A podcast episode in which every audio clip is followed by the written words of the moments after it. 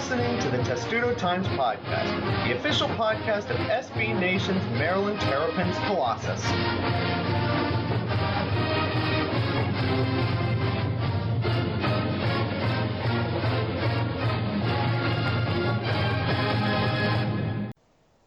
And welcome to episode 20 of the Testudo Times Podcast. Basketball season is upon us, but our one of our basketball experts is now joining us, but I'm a little angry at him right now. Matt Ellentuck, can you explain what the heck just happened before we started recording to the masses that are listening to this show right now? You know what? I think Skype didn't really make it to the 21st century, so I'm not really sure if this is my fault.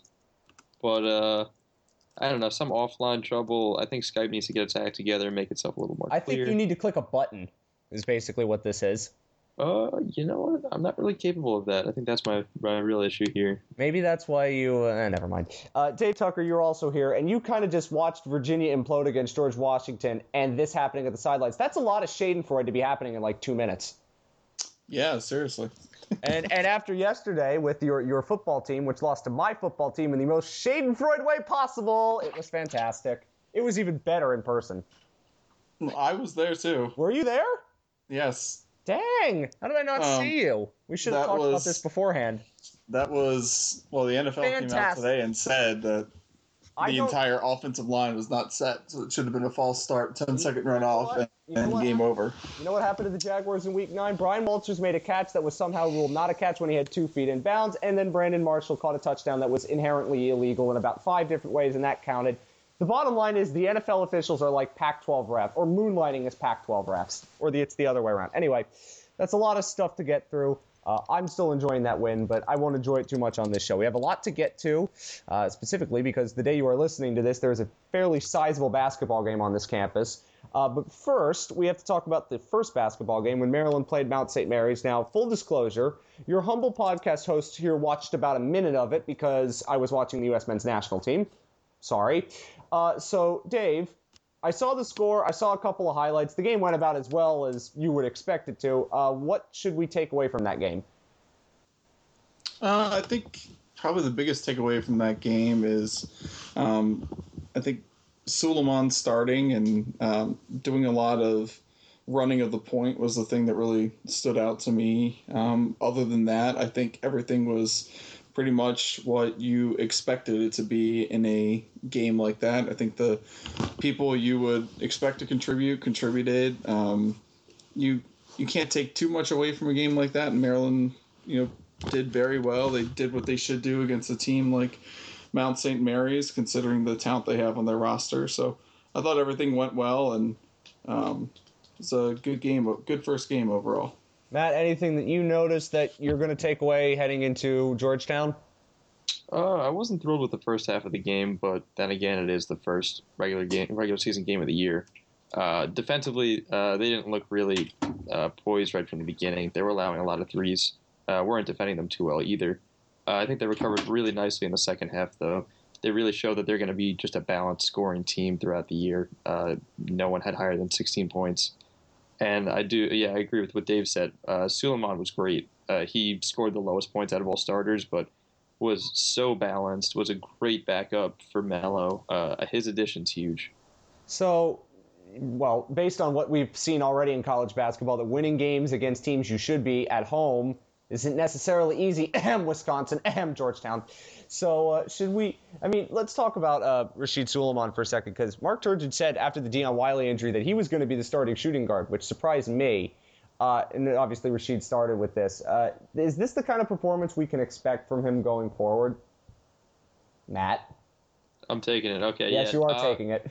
Yeah, no, uh, it absolutely should be. Sulaimon isn't really known to be much of a scorer, and uh, to me, I didn't think he was much of a ball handler until what we've seen from this game and the exhibition game. But he was really in control, and he seems to have earned that spot over Jaylen Brantley, who we all thought was going to be the backup position. Jaylen looked pretty flat, didn't really do all that much. Uh, but Rasheed being able to create shots for others, he had five assists. He rebounds really well. He had four the last game and seven in the first game. He's really balanced and he's absolutely perfect for, for what we need him to do. Dave? No, I completely agree. And he only turned the ball over two times too, which is another important thing. Um, I think he's going to be a really valuable asset, and um, I, I think you know not having him have to worry too much about scoring. He certainly is capable of doing that, but he was so involved in the offense and creating shots for other people on the team. I, I was really surprised at how well and how efficiently he was able to do that. So you, well, Matt, you can No, go have on. some. I saw him too. Just I just started remembering now. Uh, as I was talking to Dion Wiley actually at media day a couple of weeks ago, this was before his injury. Uh, he was talking to me about Sulaimon's defense, and something that that just clicked now. He was comparing it to Dez Wells, who we obviously know pretty good defensively. He actually describes Sulaimon's defense in practice as being even tighter than Dez's. So, so wait until we actually see Sulaimon guard opposing wings. He's going to shut down the Big Ten. That sounds very enticing. I, I like the sound of that. Uh, when we look at some of the issues, you talked about Maryland's perimeter defense, which was a problem last year, still was apparently a problem in the first half, and they still turned the ball over quite a bit. Uh, those are problems that we saw, as I said a year ago. How worried should we be when Maryland plays the Georgetowns of the world and better teams? Are those problems still going to come up? Whoever wants to take it first can go. Yeah, I got it. I mean, it's, it's again, it's the beginning of the year, so we all know it's going to be sloppy. As Turgeon keeps reiterating that the team hasn't been together all that long because of you know Sulaimon graduating and Melo being with the Pan Am Games, and Jared played overseas. But uh, well, I mean, once they started getting more comfortable with each other, I wouldn't expect turnovers to be a huge problem. Melo isn't an extremely turnover-prone point guard, so once he gets that balance, I think he'll be fine. A lot of the turnovers have also been offensive, where we've had just uh, we're not used to this either, seeing guys barrel through opposing bigs. Uh, Robert Carter has gotten hit for a bunch of offensive fouls, and so is Diamond Stone. So once we start seeing them play against bigger and better opponents, I expect the turnover numbers to actually go down. Dave, any final takeaways before we move off of this game? Because it's pretty evident there wasn't all that much to take from it. No, I, I completely agree with what Matt was saying, though. I think they're going to continue to get better as they play more and more with, just, with each other. I think Georgetown's going to be a good game for them. I mean, despite the loss Georgetown had, they're still a very talented team, and you know they're going to be team be a team that's extremely focused after that loss. So I think you're going to get a really good effort out of them on Tuesday, and it's going to be a really good test for Maryland. Yes, this is a little inside podcasting, and by on Tuesday he means today because you're listening to this today. Doesn't doesn't matter. It's a little technicality. So we'll move off of that. We'll preview Georgetown at the end of the show. There was a bit of basketball recruiting news, and we have our basketball recruiting expert on, so we should talk about it. Uh, Mario Kegler announces he's going to Mississippi State. Everybody seems to be going to Mississippi State now. I know Ben Howland was good, but I didn't think he would Starkville for not football. Anyway, uh, Matt, what is Maryland losing out on here? Yeah, it's been a rough recruiting go around uh, based on forwards for Maryland so far. They, I mean, they they're fortunate enough to have a solid backcourt with Anthony Cowan and Kevin Huerter coming in. They both seem to be like long term pieces that aren't going to be one and duns like Diamond is, or two and duns if you want to call it with Melo. They'll be around here for a while, but losing Kegler definitely hurts. I know that Coach Turgeon spent a lot of time with him. He's playing at Oak Hill in Virginia, so Coach Turgeon has been down there watching him play him committing to Mississippi State wasn't really a surprise to anyone, uh, but it hurts. Turgeon has offered uh, a three star from Tennessee. He was actually Mr. Basketball in Tennessee, Micah Thomas, who seems to be a much rawer, uh, skinnier, but better shooter than Kegler. Kegler was more of just a powerhouse. He's already he's already built for college. He's stronger than Jake Layman is right now, and we've all seen the improvement Layman has in his physique, but Kegler would have been an immediate impact. Thomas is right now our lone forward option, but we'll wait and see. Recruiting is a weird thing, isn't it? So I mean, I mean, I mean, even looking ahead, it's weird. Like consider, let's say Diamond Stone and everybody, and we have just front court depletion. Maryland will still have players, but could the front court be a problem in, I guess, a year or two if the recruiting doesn't end up panning out? It's weird. I mean, we have a pretty good idea that probably we won't be seeing Melo or Diamond Stone. Not 100%, but again, everyone seems to have that feeling.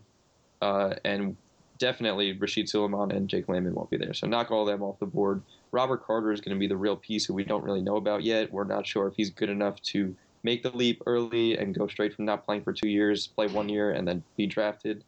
Uh, so he may or may not be with Maryland next year. That's going to be really important because right now we don't really have a small forward to put on the court unless you want to consider Jared Nickens a small forward. Uh, that's something I don't even want to consider. Thank you. Anyway, uh, let's move on to more recruiting bad stuff happening. Uh, this actually happened on the day of the Wisconsin game, as I tweeted. Maryland sports, bad stuff comes in threes. Lots of bad stuff happened that day. Trevon Diggs, Stefon Diggs' little brother, announces he's going to Alabama. This is not all that much of a surprise either, considering Maryland doesn't have a coach. And the elder Diggs had some issues here with quarterbacks and injuries and whatnot. But Dave, is that really a surprise? I mean, Dwayne Haskins was going hard after him. He was Maryland's best recruiter in that, in essence. So is losing him a, a surprise, a shock? How, how do we, how should we react to this? No, I don't think it's that big of a surprise. I mean, Alabama's certainly been involved in his recruitment for a long time, and it's um he um I mean it's been a place that people thought he could end up. I, I think he was initially considering committing a few months ago and then pushed that decision back.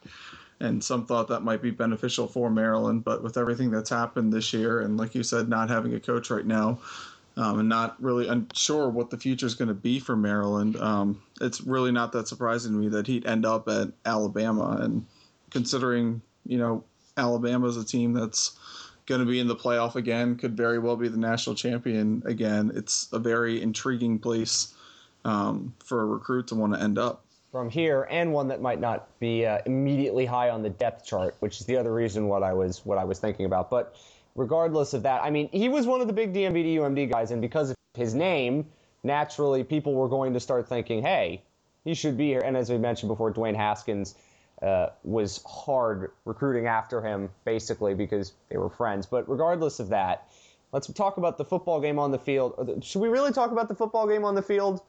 D- do we have to? I mean, you all know what happened. You all kind of have the idea of what a Maryland football game in 2015 is like. Uh, Dave, anything special from this game you want to mention? Anybody that stands out that you feel deserve a pat on the back above the traditional, well, you played and you held a decent team to 24 points on offense with its backup quarterback? Um, I, I think it's worth noting that I think Maryland has played better the past several games despite the final outcome. Um, I think their defense has played especially well during those games, uh, especially when you look at how much they've been on the field due to our offense not being able to move the ball that well. Um, it's just the same stuff that's plagued Maryland all year turnovers, especially coming from the quarterback position. And, um, you know, they're trying to do, I'm sure, everything they can to fix that and limit those, but they're they're still a problem. I'm, I'm pretty sure Maryland is leading the nation still. And, Correct. In interceptions, and that certainly they did not do anything to um, move away from that in this past game. And yeah, they have a they have a decent shot at winning their last two games, which would be something um, to not Well, end the season on like a nine game losing streak. It But would say more about Indiana and Rutgers than it would say about Maryland. Although I did see a tweet that says Maryland is the most talented two and eight team in the country. Duh. I, I don't know how many two and eight teams in the country there are. I doubt there are many that are more talented than Maryland at this rate. Uh, we should we should mention also that Wes Brown was suspended today for violation of the uh, I think it was the student athlete code of conduct. So expect to see a lot more Ty Johnson on Saturday against Indiana. Uh, quickly, Dave, Indiana has the most hilariously bad pass defense ever. Uh, and they're going up against the most hilariously bad passing offense ever. Uh, does the stoppable uh, does the stoppable force or the movable object win on Saturday? I don't know. I mean, I think this is where you you'll really get a sense of um, which one, which unit is, which struggling unit is going to be, you know, successful. It's going to say either something about Maryland's passing game or something about Indiana's pass defense. So we'll know more at the end of the game on Saturday, and I think whoever comes out ahead of that clearly can hang their hat on being better than the other one. So now let's move on to more exciting times because there seemingly was more coaching news for Maryland than there was good football news on the field.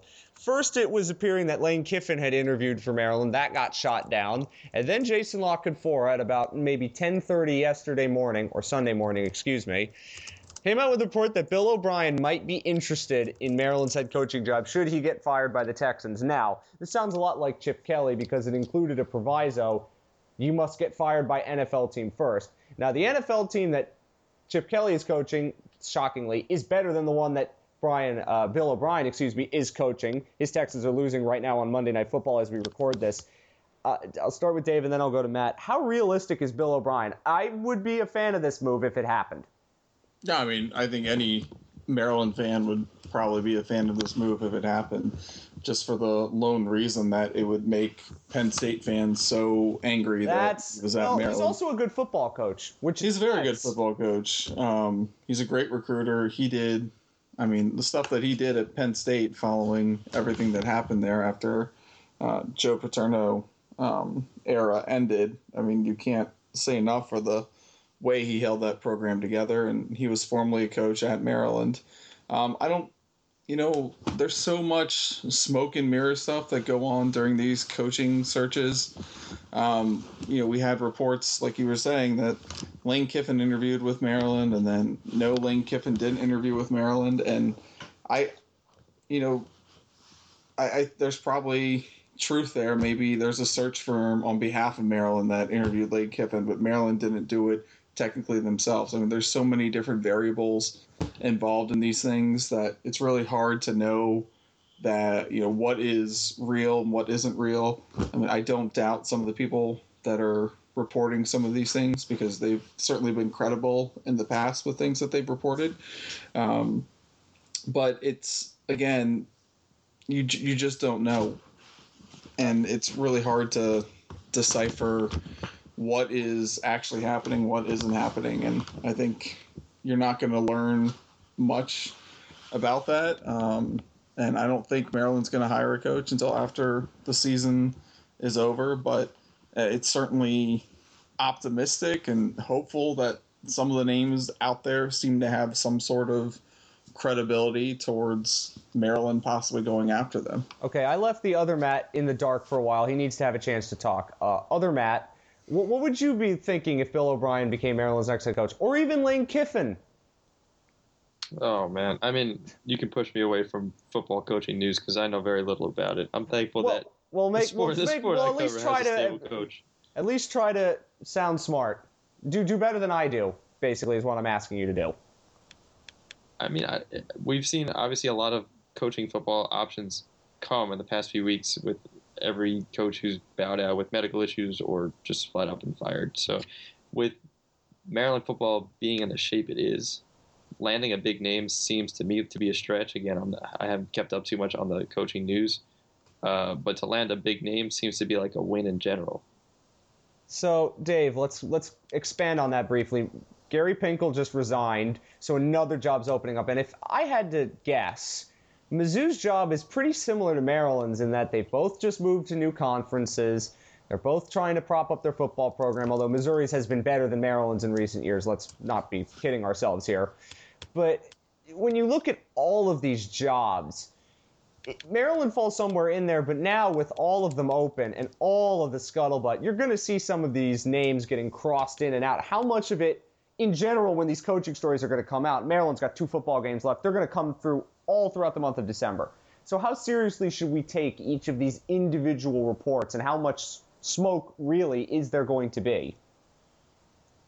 Um, it's really hard to tell, honestly. Um, just remembering back to when Ralph Friedgen was let go and Maryland started their coaching search to replace him. It, you know, there were just so many roller coasters and up and downs, and Mike Leach was going to be the coach, and then, you know, the Edsall thing came up, and there's there's just so much that can happen, and um, uh, it's I would just say enjoy the ride because there there's going to be names that you hear and there's going to be people that are interviewed and talked to and um, we probably are not going to know for sure until you know they're getting ready to actually introduce that person. That's not to say that if a report comes out that you shouldn't believe it, but at the same time, you know, there's there were a lot of up and downs last time, and um, I would expect the same kind of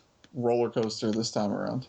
I'll just say this: I mean, it's going to get these reports are going to get us hits because we have to write about them. But I wouldn't put too much faith in any of these individual reports, even in December, because most of the coaches Maryland wants to interview are probably still going to be coaching in December uh, until the end of the month. I again, I don't start to expect to see real stuff happening until we get to maybe January. That's just a guess, but with all of the other jobs opening up, and we still don't know which ones are going to open up, although presumably there aren't going to be ones above Maryland's level that are going to open up. I agree with Dave. Enjoy the ride, have fun, and don't overreact to individual reports and go after media members if something they report doesn't turn out to be true because lots of stuff is thrown around during this time and with maybe what 20 FBS jobs opening up certainly feels like it's that many there's going to be a lot of scuttlebutt that turns out to be wrong so let's move on now to preview Georgetown, which is what everybody wants to talk about. I'm going to mention one thing that I've been hearing, and I know Alex tweeted about this yesterday or last night. If you have a student ticket for this game and you don't want it, and you instead of just putting it up for transfer are selling it, you're doing a bad thing. Maryland student tickets are free for a reason. Please don't sell them. Obviously, people are going to buy them because everybody wants to go to this game, but please don't do that your soul will be on fire on the inside if you continue to do that. Just a little PSA from your old pal Matt here. Uh, let's preview this game now. Georgetown lost to Radford, which was hilarious, although it probably means they'll be angry heading into College Park. Uh, Matt, talk about Georgetown in general for a second. What are their strengths? What are their weaknesses? I usually assume when I see the name Georgetown that this is a team you never pick in the first round of the tournament because they always, always, always lose to a team they should beat.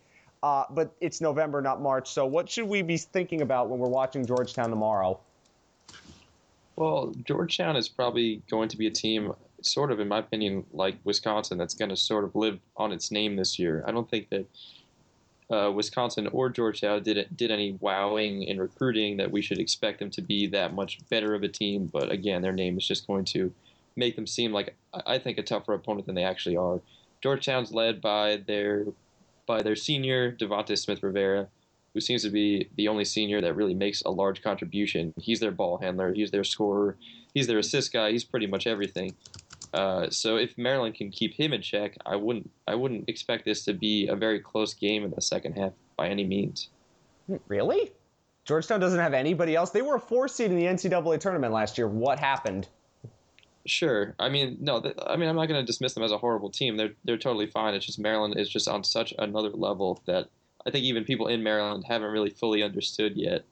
Uh, but this team struggled against Radford because they're inexperienced. Uh, they're spearheaded by one guy really who didn't play well in Smith Rivera, and I think that sort of shook them. Uh, they're going to have to look for an improvement from Isaac Copeland, uh, who was good later on last year, so maybe he'll pick up steam as the season rolls on. But uh, there's no one on Georgetown's roster who I think would outmatch Maryland at any position. What kinds of things does Georgetown do that might give Maryland trouble? If they do anything that might give Maryland trouble on a consistent basis? Uh, as long as Maryland can can limit the scoring inside, can keep them it can uh, keep them off three point line, which they had trouble with uh, against Mount St. Mary's in the first half. As long as they don't give up a half like that to a better team like Georgetown, I really think that this is going to be a double digit win for the Terps. Dave, do you agree with that? Because I don't think, even though Georgetown might not be as good as we think they should be because of their name, I don't think it's going to be as bad as bad as making it out to be. But maybe that's just me being naive. I I I think Maryland is going to. I mean, I think it's also going to be a double-digit win. I think the spread in the game is nine and a half. Um, he made it sound like it's going to be like 20. I think it's going to be lower than that. I'd say 20, but I, I don't think it's going to be very close. Yeah, I think, I mean, like Matt was saying, you know, people know that Maryland is good this year, but, you know, they arguably have the most talented roster since the national championship year of 2001, 2002. And when it's all said and done, you know, the roster this year could be deeper and more talented than that team. I think we have to see how a lot of people play out and develop. But I mean, there's certainly that possibility there, and I don't think, like Matt was saying, that we realized yet how talented that team is. I, that's why I'm really anxious to see how this game goes and how um, Maryland does against a, a, pretty talented Georgetown team. Um, I'm interested to see how Diamond Stone matches up with Bradley Hayes inside, who's Georgetown's really you know good center that they have seven seven foot center. So you know there, there's going to be a lot of things I think that we're going to be able to take away from this game. I think ultimately Maryland is you know definitely the more talented team, and again, which I think this is going to be a huge thing for Maryland all year. Maryland is a, a deeper team, and that's that's going to be one of their biggest benefits. You just look at the people they can pull off the bench, even with Dion Wiley being injured. There's just so much talent that they can bring off that bench. So if anyone is struggling or in foul trouble, they have the luxury of these additional people they can fall back on. And let's think a lot of people. I'll say also, just interrupting. Sorry, but a lot of people also don't realize that Maryland's roster, we start three guys who are likely to be first round picks. And I don't know how many other teams in the country can say that, with exceptions to the Dukes and the Kentuckies. I mean, Melo is probably going to be a later first round pick. Jake the same. Diamond's a lottery pick. And then you have Sulaimon and Robert Carter who are fringe second round picks. We could have we could see five players on this roster in the NBA next season. So I don't think it's an unfair assumption to think that this Maryland team can actually start blowing out teams, unlike it did last year. That would be fun. It would induce fewer heart attacks, which is nice for me. Too many heart attacks last year. Too many games where I almost lost my lunch or had my heart in my throat. That wasn't fun. I know that's not fun for anybody. Uh, let's uh, talk about the atmosphere tomorrow night. I mentioned off the top that students are reselling student tickets, which is awful. But it tells you that a lot of people want to go to this game. And Dave, you've been around this program a lot longer than the, either Matt or I have. Uh, what does it mean, I think, for the longer term fans to see Maryland play Georgetown in a regularly scheduled game again? I think for, for Maryland fans, you know, this game is so important because with the move from the ACC to the Big Ten, Maryland really needs that annual kind of rivalry game that they had with Duke uh, for whatever reason, when Maryland played Duke, it didn't matter how Maryland was doing that year. You, the Xfinity Center, or back when it was the Comcast Center, or even back at Cole Fieldhouse, you know, the atmosphere in either of those arenas was just electric. It's really in you can't even describe it unless you've been there and experienced it. And just having everyone packed in there way before tip off happened um, it, it's just this amazing experience, and I think having this Georgetown game now is really going to help fill the void because this was a really important series for Maryland basketball, and it's something that people have wanted to see for years and years and years. And it's also so significant for Maryland because when Maryland beat Georgetown at USAir Arena back in 1993, that was really the kind of coming out party for Gary Williams after the whole sanctions and everything that Maryland went through and him rebuilding that program from scratch and you know that really still resonates with a lot of people and I think having that game here and finally getting it back on Maryland's campus and settling the dispute between the two schools that went on for so long as to who would get to host the next game in the series. I think it's just wonderful and uh, I know they've said that Maryland's playing at Georgetown next year, and the goal is to make this an annual series between those two schools. But I really hope that continues because I think this will help fill the void left by uh, Maryland no longer being in the ACC. Dave Gavitt, even in death, is bringing about compromise from parties you never thought could bring about compromise to. It's an amazing achievement by somebody who is dead. Uh, will John Thompson, old elder John Thompson, be there tomorrow night, Dave? I, I don't think so, but somebody brought it up this morning, and I wanted to ask you. I really don't know. Um, he won't be on the floor if he's there. it, I mean, it wouldn't surprise me if he's there in some capacity, just because his son obviously is coaching. Um, but yeah, I mean, John Thompson was never very key on um, this series coming back and Maryland getting to host the next game in that series. So uh, it wouldn't surprise me if he's there. It wouldn't surprise me if he's not there. Uh, as shown by the picture that the basketball team tweeted out, dressed up like Len Elmore from 1973, which was actually kind of amazing. When was the last time, Dave, though, that they actually played a regularly scheduled not tournament game? Because I, I, got a conflicting number on that before. Uh, what was what year was that? Uh, I want to say 2008, maybe. Is that the year that's? I think that out? was a turn. I think that was a tournament year, wasn't it? I can't remember off the top was, of my head. It was that. It was a 42 year gap, I think. No, was that, that was that was playing on campus. Oh, oh, so they haven't. About, yeah, yeah, yeah. So it was 73 last time they actually played on Maryland's campus. Um, they played uh, a played few other times. Once. Yeah, and they played in like one of the one of those early season tournaments as well, like a Paradise Jam type thing. I can't remember what year that was though. Anyway, we'll we'll look that up and don't don't worry. Either you'll know about it tomorrow or you'll hear it on the broadcast. Don't worry. Uh, Matt, I want to ask you, your student student media, but a student. What does the Georgetown game do you think mean for the general student population? Because you're indoctrinated when you come here to hate Duke. They still say that at football games, even though Maryland doesn't play them anymore. Do you think the Georgetown rivalry replaces that, changes that? How do you think student and based on the student attendance, I mean, there's a lot of people going to that game, more than you would expect. Uh, how do you think the students are reacting to playing Georgetown? Because you wouldn't think. I mean, the Maryland Georgetown thing happened well before most of us were born. Uh, okay, so I was a little late to the whole Duke thing, also.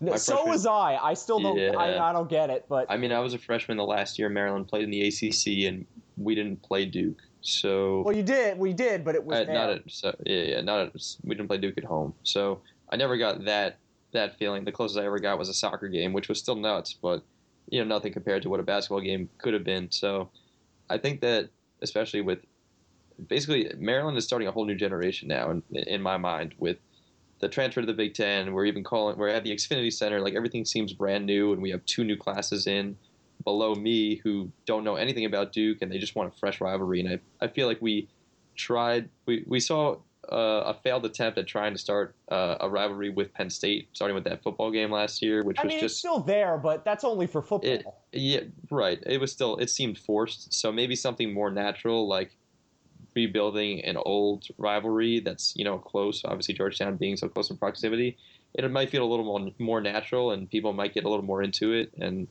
I, I hope this starts to become a thing because I think it'd be a lot of fun traveling to Georgetown. Well, if Verizon Center would basically be still half and half, like I mean, Maryland, there will be there'll be a Maryland pro atmosphere tomorrow night, obviously. Uh, but at Verizon Center, I don't know how pro Georgetown it will be. There will be plenty of Maryland fans there. Uh, don't you think, though, Matt, that there are Big Ten rivalries that could develop, like Michigan State? Personally, I think that's the if any Big Ten team Maryland develops a rivalry with, I think it could be that one. Maybe them yeah. or Indiana. Those are the two that I could that I could surmise. There's obviously potential, but again, it has to be natural. There has to be a reason for it. Right now, Maryland's going to be great this year, but recruiting is iffy for next year, and Michigan State's recruiting class is absolutely nuts. So we have to see a competitive build between Maryland and other top Big Ten basketball schools before a rivalry can really set in. You weren't on the show last week, so I'll ask you what you think Maryland's end game is this season. We set a baseline of Sweet 16. Where do you think this team's ceiling is, and how far do you think they can go? Oh, this is a national championship caliber team. As long as they can stay healthy, uh, I think anything less than the Sweet 16 would be a huge disappointment. I, I would say more people are probably expecting us to make the Final Four than not. I certainly saw that. That seems like all the review articles I was reading last week. It certainly sounded like that, but maybe we will have a podcast after the Georgetown game. Maybe Matt and Alex will appear to you via video from the Xfinity Center press row. That probably will happen too. That will happen. Uh, it will happen. Uh, hopefully, it will be good video. Uh, I trust you, Matt, because you're doing all the filming stuff. Although I'll be at the game Friday on on press row if it goes wrong. But regardless of that, I hope everybody enjoys the Georgetown game. I should mention a couple of uh, non-red things. Maryland soccer is going to be playing possibly Virginia on Sunday in the NCAA tournament after they won another Big Ten title, which is awesome. Go ter- go Terps men's soccer. Field hockey unfortunately lost, which is a shame uh, in the first round of the NCAA tournament. But yes, men's soccer, fantastic winning, beating Ohio State. Beating Ohio State's good in any sport. I don't care what it is.